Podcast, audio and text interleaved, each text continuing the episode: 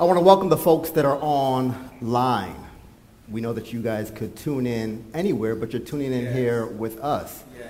And we want to thank the family of Jerrell and Ashley for showing up today. You came for a baby blessing, but we're thankful that you stayed, and we hope that you are blessed by this message and the entire service as well.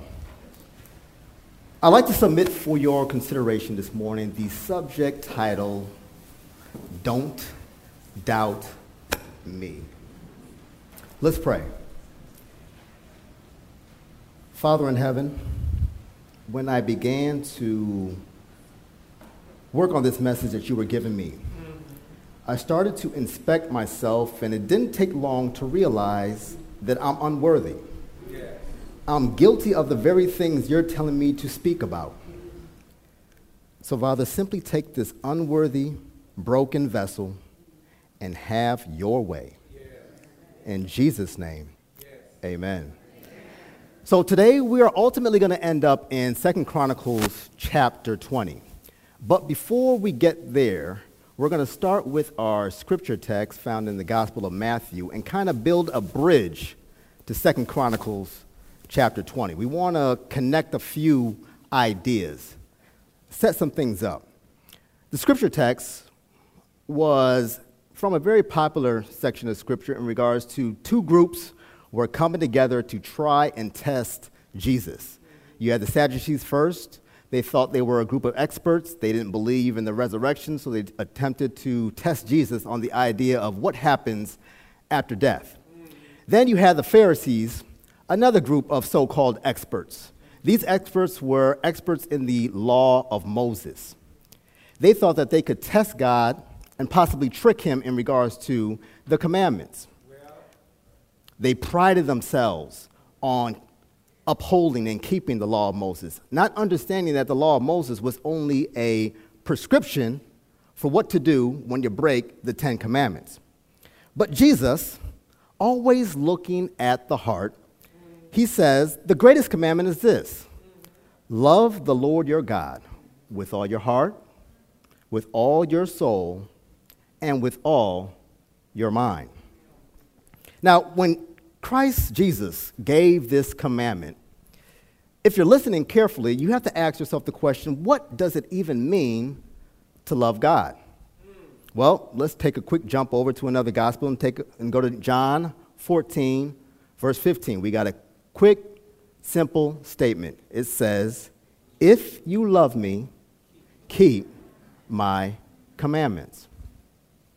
So, if I were to take that scripture, insert it back into Matthew 22:37, I could probably have the understanding that if I keep the commandments with all my heart, with all my soul, and with all my mind, I'm loving God. You know, healthy relationships have boundaries. The Ten Commandments, the commandments of God, are simply boundaries for a healthy relationship. I'm a married man. If my wife were to grant someone else the access and the privilege that only I should have, that's going to be a problem. I'm from a family where my mother would often tell me, I don't care what your friends have going on over there. What we're going to do in this house is this right here. We had healthy boundaries. I played on many teams growing up. We had healthy boundaries. You had to commit. You had to dedicate yourself. You played for one another, not the other team. You didn't slack, causing somebody else to pick up the work. We had healthy boundaries. If you were a doctor and I was your patient, I would expect there to be some healthy boundaries.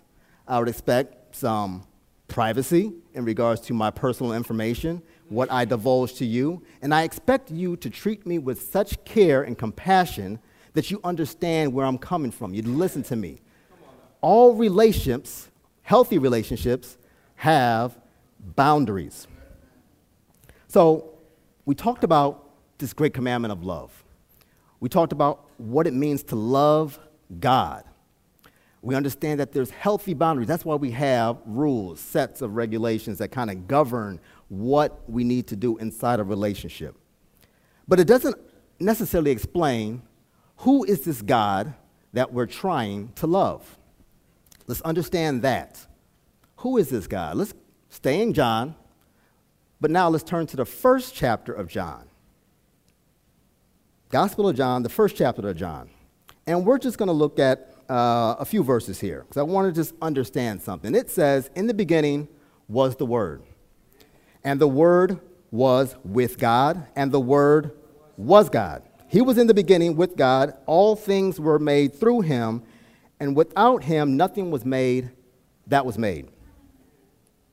In just these few verses, we have a concept that's introduced. You have the concept of plurality, and you have the concept of equality. Plurality, what am I talking about? I'm talking about two entities. In the beginning was the Word, and the Word was with God. I got the Word, and I have God. That's plurality, more than one, plural. Also, in that same text, it says the Word was God. I have equality. If I were to continue reading in this first chapter alone, by the time I get down to verse 14, I'm going to realize that John is ultimately describing Jesus Christ. Now, think about this for a second. We started this particular verse, this Gospel of John, it says, in the beginning. Think very intently. Where have you seen that phrase before? Give me a book of the Bible. Genesis. Let's quickly go there. Genesis chapter 1. It starts in the beginning. God created the heavens and the earth. The Gospel of John describes that God is creating the heaven and the earth as the Word. So I can read Genesis chapter 1 and says, in the beginning, the Word created the heavens and the earth. I keep reading. The earth was without form and void, and darkness was over the face of the deep, and the Spirit of God was hovering over the face of the waters. Verse 3, pay attention to this. Then God said, let there be light. There's a interesting pattern or phenomenon that's occurring in this first explanation of creation, this first book of the Bible. Each of the 6 days of creation, you're going to come across the phrase, then God said. The creative power of God was completely wrapped up in his word, his speech, what he said. Is that resonating? Is that clear? What's happening is God could have chosen to create the world by pointing and something appearing. He could have taken the darkness and compressed it, caused combustion, and everything could have been created. But what happened was he spoke and it was done. There's a reason why I want to drive this point home, the idea of the word speaking and there being creation. If you were to think about the idea of nicknames, if you're in a close relationship, if you're married, spouses have nicknames, words of endearment that they say to one another, whether that's honey, babe, boo, whatever it may be. If it's a bad day, they may have another nickname, but we'll leave that alone. In families, especially if your family is close, almost every individual has a nickname. I had a friend of mine tell me a story of a young cousin that they had, and by the time this cousin got to kindergarten, he thought his legal name was Boo Man because everybody only called him Boo Man. So when he went into kindergarten, he said, oh, my name is Boo Man, but didn't realize his name was actually something else. Nicknames, right? Close relationships. As friends, we give each other's nicknames based off of things we do, a situation that may have happened, a funny story, right? We have coworkers. We may give a coworker a nickname, just basically how they act on the job, kidding around or whatever it may be. In the Bible, there are over 300 different names for God, whether they be formal names, descriptions of what God has done for individuals or a group of people, or even specific titles. But this is what God says about all of his names. Psalms 138, verse 2. I will worship toward your holy temple and praise your name for your loving kindness and your truth. For you have magnified your word above all your name. God is saying his word is higher than, more important than all of his names combined. So regardless of what I want to call God, I need to pay more attention to what God has to say. That is where the value is. If God says something and it doesn't happen, that allows us to doubt that God is who he says he is. If God says something, and let me clarify, he says something without conditions, because sometimes God could say something, and depending on how the human responds or how we respond, he may either turn away from doing something and not do it at all. But if he says something with conditions, it has to happen. There's no ifs, ands, buts, or about it. So let's kind of just recap once again. So we started off in Matthew. We talked about this greater commandment being about loving God with everything we have. We understand that the only way to love God is by keeping his commandments. We understand that God is the Word, the Bible we hold in our hands. It was the Word that spoke everything into existence. We would not be here without the Word. The Word has power. The Word is above all the names of God.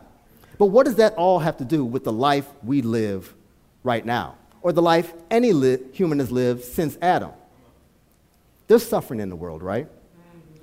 There's complete nonsense and chaos going on.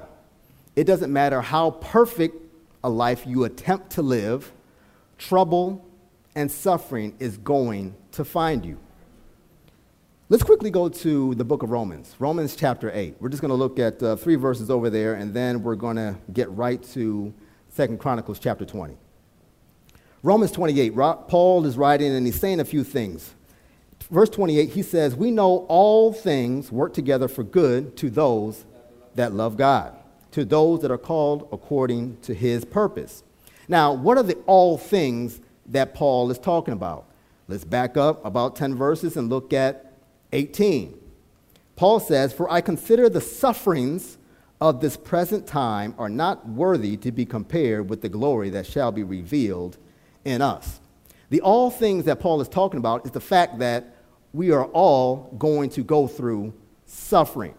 It is guaranteed to happen, regardless of how well you eat, how good you exercise, how much you study. Suffering is going to happen. So we get to verse 35, same chapter, Romans 8, and we're hit with a series of questions. It says, who shall separate us from the love of God? Shall tribulation, or distress, or persecution, or famine, or nakedness, or peril, or sword? Christ didn't allow any of that to separate us from him. The reality is, none of those things can separate our love for God unless we choose to give in to fear or any of the things that cause us to want to walk away. There's no commandment that we can't keep simply by trouble coming our way. If you look at each of the 10 commandments, we have to make a conscious decision. We can't be forced into not keeping any of them, right? So we love God.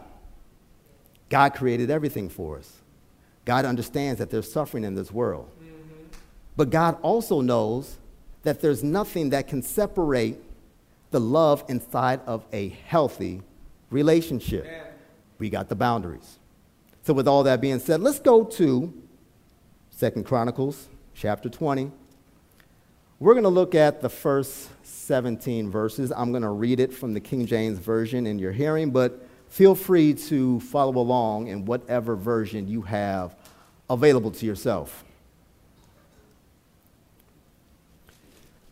This passage kind of tells a story of one of the kings of the nation of Judah, King Jehoshaphat. And in this particular text, King Jehoshaphat has a prayer, And we're going to take a good look at that and see how that applies to the idea that we do not need to doubt God. Amen.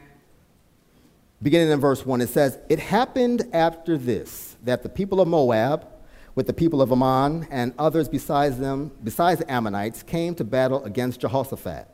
Then some came and told Jehoshaphat, saying, 'A great multitude is coming against you from beyond the sea, from Syria, and they are in Hazazon Tamar,' which is in Gedi. And Jehoshaphat feared and set himself to seek the Lord and proclaimed a fast throughout all Judah. So Judah gathered together to ask help from the Lord. And from all the cities of Judah they came to seek the Lord. Then Jehoshaphat stood in the assembly of Judah and Jerusalem in the house of the Lord before the new court and said," listen to the prayer, here it goes, "O Lord God of our fathers, are you not God in heaven? And do you not rule over all the kingdoms of the nations? And in your hand is there not power and might, so that no one is able to withstand you? Are you not our God, who drove out the inhabitants of this land before your people Israel, and gave it to the descendants of Abraham, your friend, forever? And they dwell in it, and have built you a sanctuary in it for your name, saying, if disaster comes upon us, sword, judgment, pestilence, famine, we will stand before this temple and in your presence, for your name is in this temple, and cry out to you in our affliction, and you will hear and save. And now, here are the people of Ammon, Moab, and Mount Seir, whom you would not let Israel invade when we came out of the land of Egypt. But they turned from them and did not destroy them. Here they are, rewarding us by coming to throw us out of your possession, which you have given us to inherit." Pay attention to verse 12. "Our God, will you not judge them?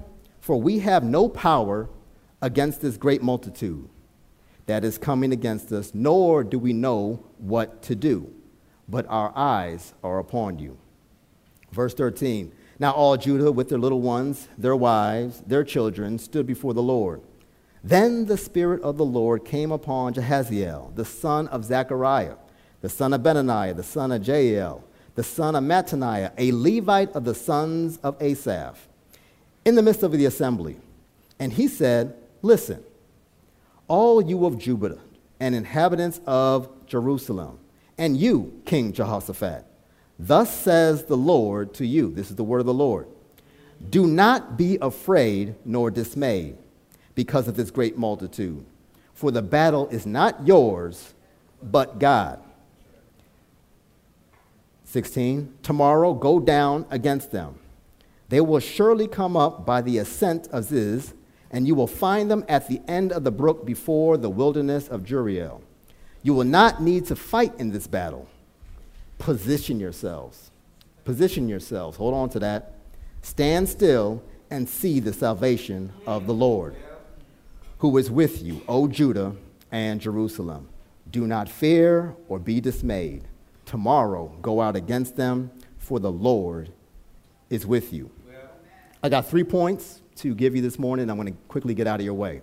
Point number one, abide in the Word of God and don't doubt it.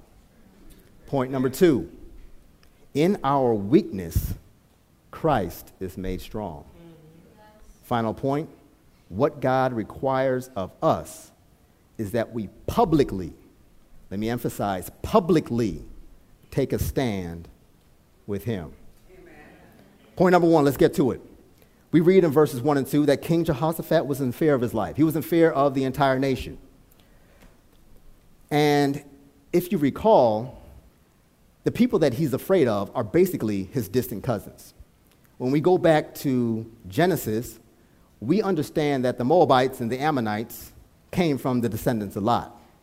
Remember, Lot had 2 daughters. He got so drunk that he impregnated both of them. I don't understand how that works, but that's what the Bible says. The Ammonites and Moabites came from Lot. They were cousins, distant cousins of the nation of Israel. See, this is kinfolk that you're talking about you're afraid of. Kinfolk. Now, as we read in verses 6 and 7, Jehoshaphat begins with asking God a series of questions. And based on how we structure the English language and how we use punctuation marks, it appears as if he's doubting God. But that's not the case. That's not how the Hebrews actually worked and how they interpreted. What's actually going on is that Jehoshaphat is reminding himself and recording for all Judah, because this is a public player, of the things that God has already done for them. He says in his prayer, "Are you not God in heaven?" This is a reminder. "And do you not rule over all the kingdoms of the nations?" This is a reminder. "And in your hand, is there not power and might so that no one is able to withstand you?" These are reminders. The entire nation had witnessed the awesome power of God. From Abraham, his sons, the children of Israel going into Egypt, coming out of Egypt into the promised land, the setting up of the nations and the succession of kings from David all the way down to Jehoshaphat. There's been instance after instance, time after time, in which God had shown them he was always there to fight their battles. The reason why Jehoshaphat was able to recall this is because he had the words of God in him. Yes. John 15:7 says, "Abide in me, amen, and if my words abide in you, you shall ask what you will, and it shall be done for you." Yes. Well, let's talk about reality. 2023. If you just think about the number of shootings, mass shootings, killings that we've had so far this year, we got to take asking God for his protection as serious business. Yes. Yes. There's nothing that we can do that can ensure on our own that we're not going to be the victim of some random bullet. They seem to be flying everywhere. You don't know if the person sitting next to you right now is crazy or not. People are just snapping. But there's a word for you, and that comes from Psalms 91. When you hide that in your heart, God's protection is going to abound. You know, we have political leaders and commentators that are constantly looking to polarize and divide the nation. But the Word of God also tells us in Galatians 1:10 and 11 that we don't need to be so concerned with pleasing men, getting everybody to like us. Our role, our job is simply serving God. Amen. Another huge debate that's going on this year, and it seems to baffle me. Mark, you'll probably find this a little chuckle since you're a science guy. But people have seemed to completely disregard biology and science. If you were to ask someone who's supposed to be intelligent, what is the difference between a male and a female, they are going to struggle to answer you. Let me say this clearly.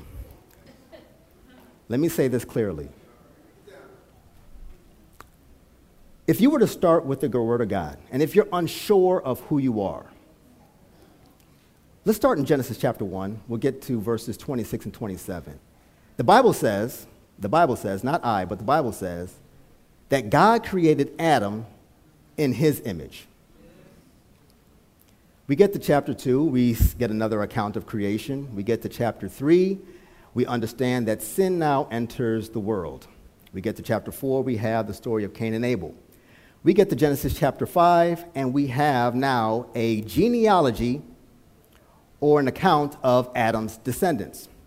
We get to Genesis chapter 5, we look at verse 3, and we see what the Bible has to say, the Bible, not I, regarding the birth of Seth. Regarding the birth of Seth, the Bible states that Seth was born in the image of Adam, not the image of God.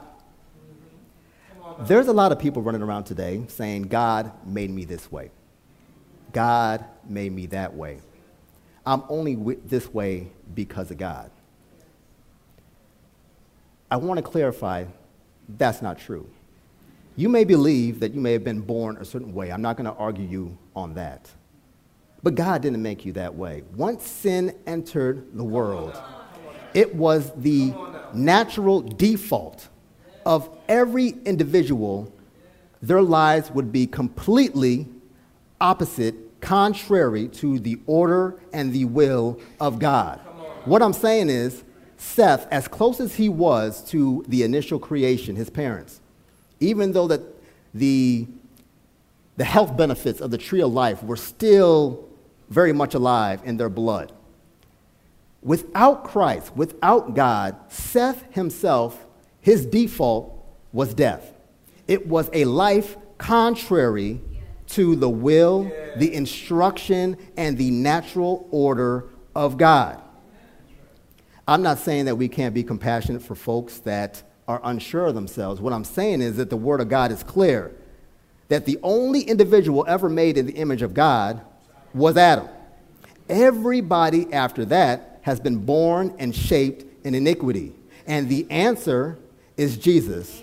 Amen. And it is the gift of the Spirit that we will transform our characters back to the image of God so that when He comes the second time, our physical bodies and our physical minds can catch up to that created image and we can be completely transformed. You understand what I'm saying? Also in this country, what do we have going on? We got politicians and our leaders so willing to send billions upon billions of dollars and weapons all around the world so that people can kill each other and they can profit. At the same time, right here in this country, we have a generation crumbling and suffering under the burden of student loan debt, trying to afford a home, provide food for their families, and simply just take care of themselves. It's still the Word of God that empowers us to know that we have a Creator, a Savior that will supply all of our needs, regardless of the circumstances of what's going on. We're living in some troubling times. It's no different from what the nation of Israel, specifically the Judah tribe, was facing when the Moabites and the Ammonites were coming against them. So we got point number one, we got to stay in the Word because that's our power. Point number two, in our weakness, Christ is made strong. We're in Chronicles chapter 20. We're jumping down to verse 12. King Jehoshaphat makes an interesting confession when you take his background into account. He says that they had no power or no might to do anything against this great multitude that was coming against them. This is an interesting statement because when you look at chapters 17 through 19, you will read, and it states very clearly, that King Jehoshaphat was a very wealthy king, and he had much power. In fact, he commanded an army over 1 million soldiers. So it wasn't a matter of he simply didn't have any assets or tools at his disposal. He was already in a fortified city, and he had fortresses all around Jerusalem.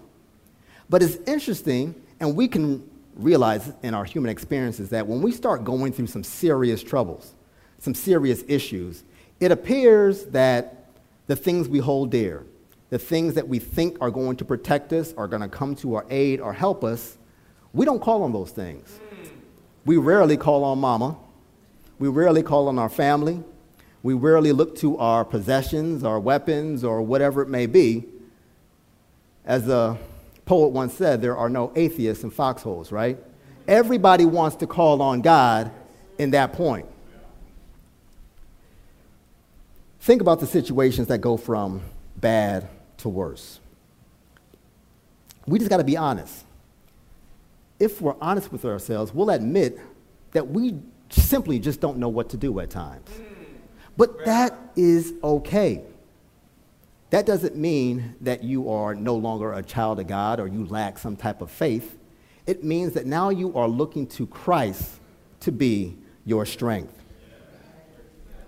Continuing with this thought that We need to make Christ our stronghold. Look at verse 14. Look at verse 14. It says, the Spirit of the Lord came upon Jehaziel. Let me just stop right there.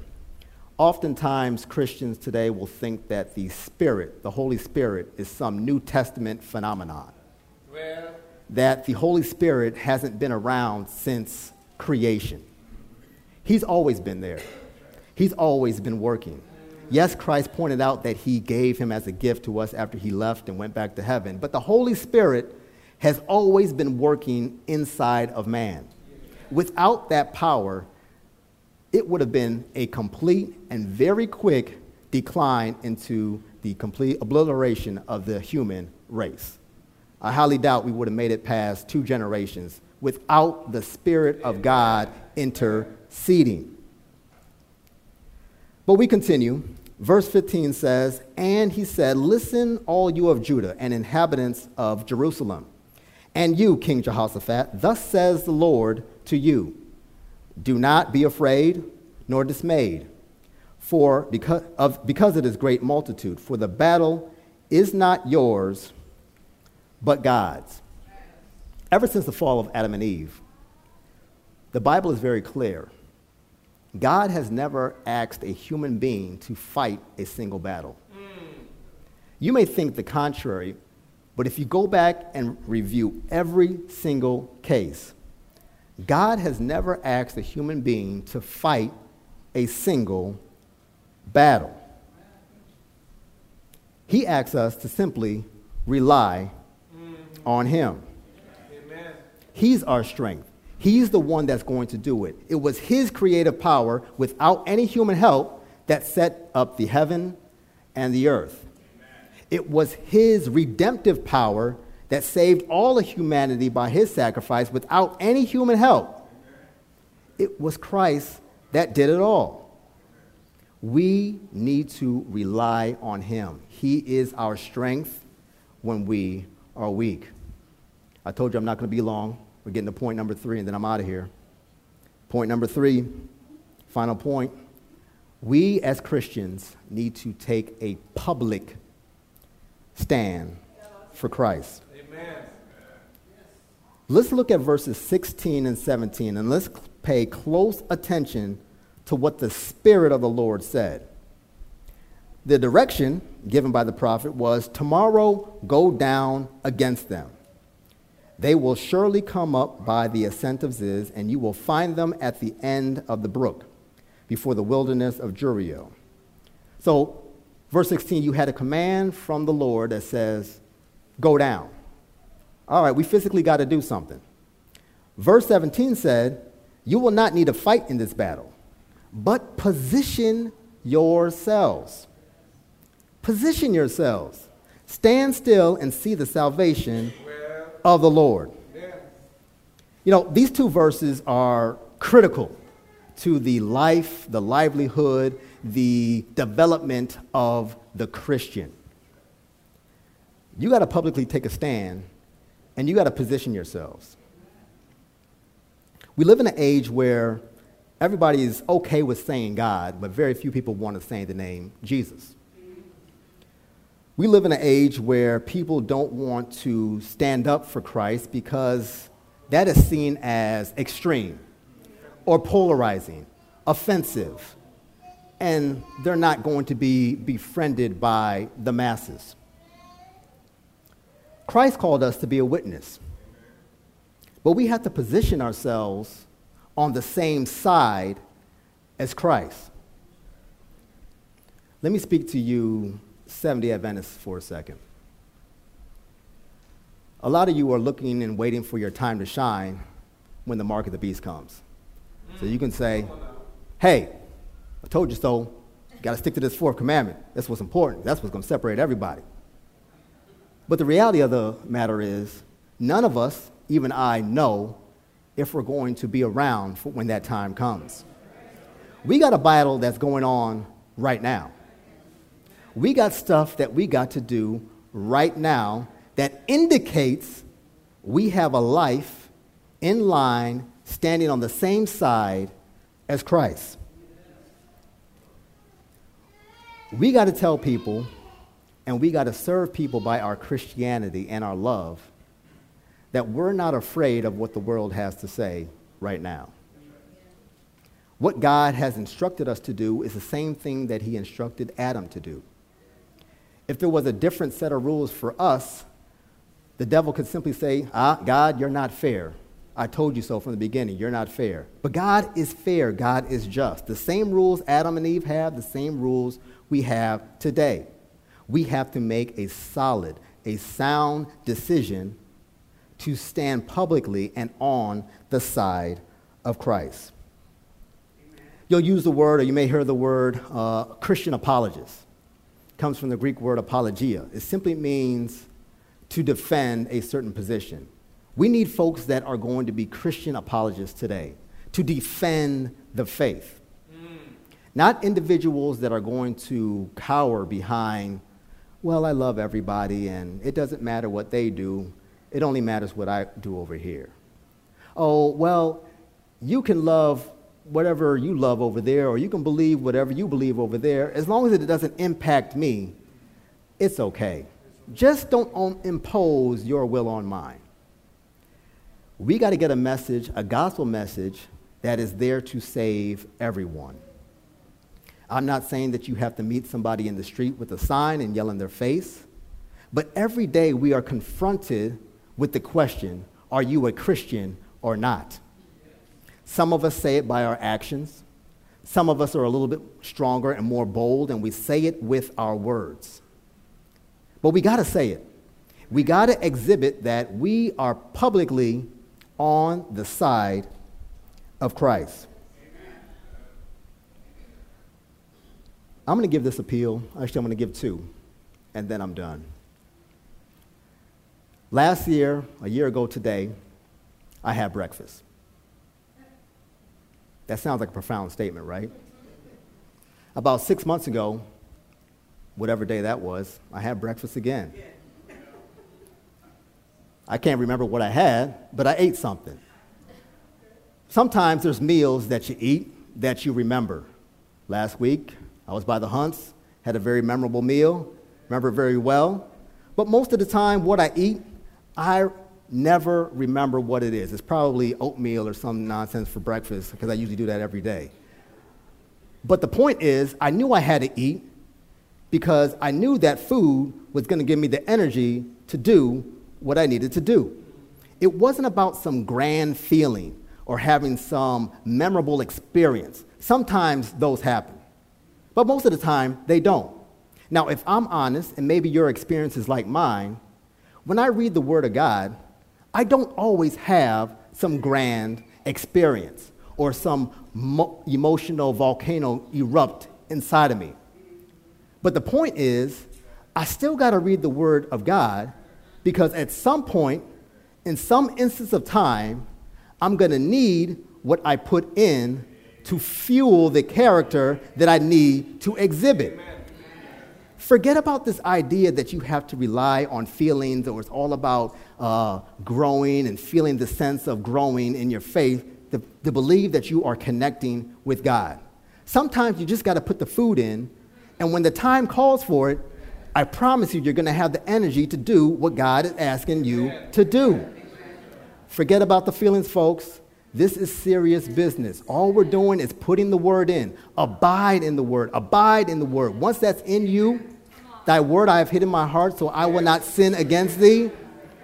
When the time comes, you'll do, and you'll have the strength to do what you need to do, because the word of God is in you. That's the message. Don't doubt God. As the music begins to play, I also want to offer the opportunity up for anyone.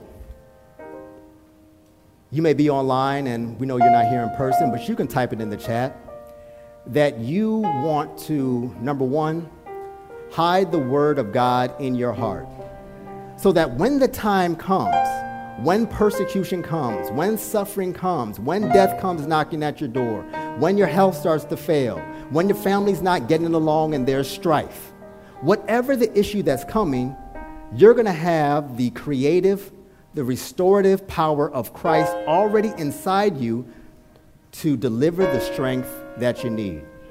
That's the first appeal. If you're looking to hide the Word of God in your heart and you're asking the Holy Spirit for help, I'm just going to simply ask you to stand to your feet with me now. That's the first appeal. The power is in the Word. It's not in calling on God, it's in recalling the things that He's already done. He already created the world. He already paid the penalty and saved us from sin.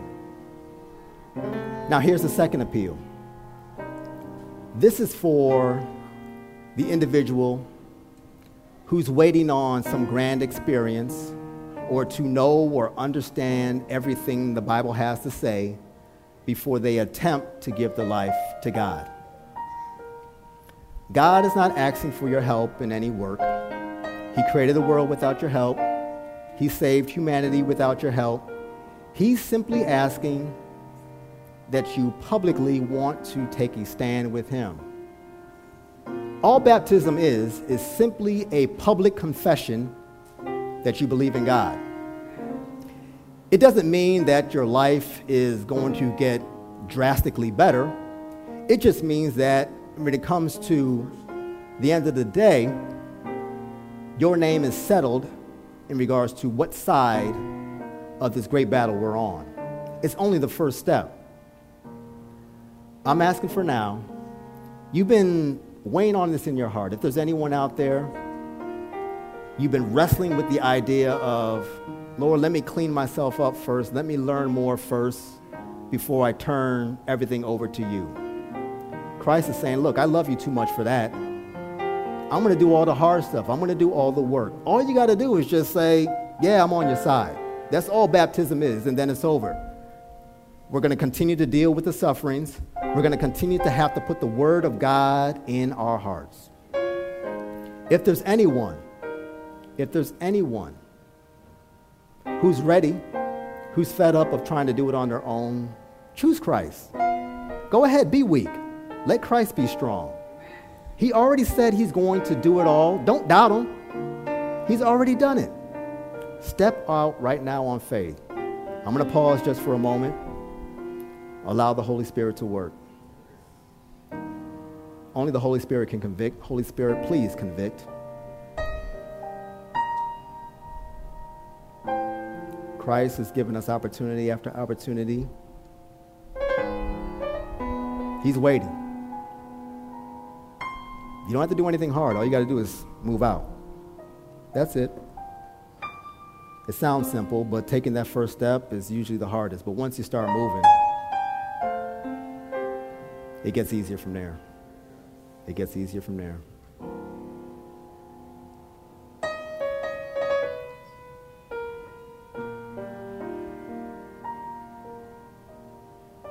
All heads are bowed, all eyes are closed. Father in heaven, Lord, we thank you and we recognize you for your awesome creative power. We thank you and we recognize you for your awesome, redeemable power. Father, you've given us your word. You've exalted it above all of your names combined. You told us how to love you. And you've shown that you've loved us by not allowing anything to stand in your way of your plan of salvation. Father, I believe the Holy Spirit is not done, because it continues to work on me. So continue to work on the heart of every individual that is on the verge of making a decision for Christ. Without the Holy Spirit, we wouldn't make that decision. So, Father, push out more of that Spirit to encourage your creation that has fallen into sin to choose you. Father, there's nothing we can do on our own but simply cry out and say, help me. Father, help our unbelief. Help us in this life we live. Protect us, keep us, guide us. Thank you. Thank you. Thank you. All the saints say together, amen and amen. You may be seated. Thank you.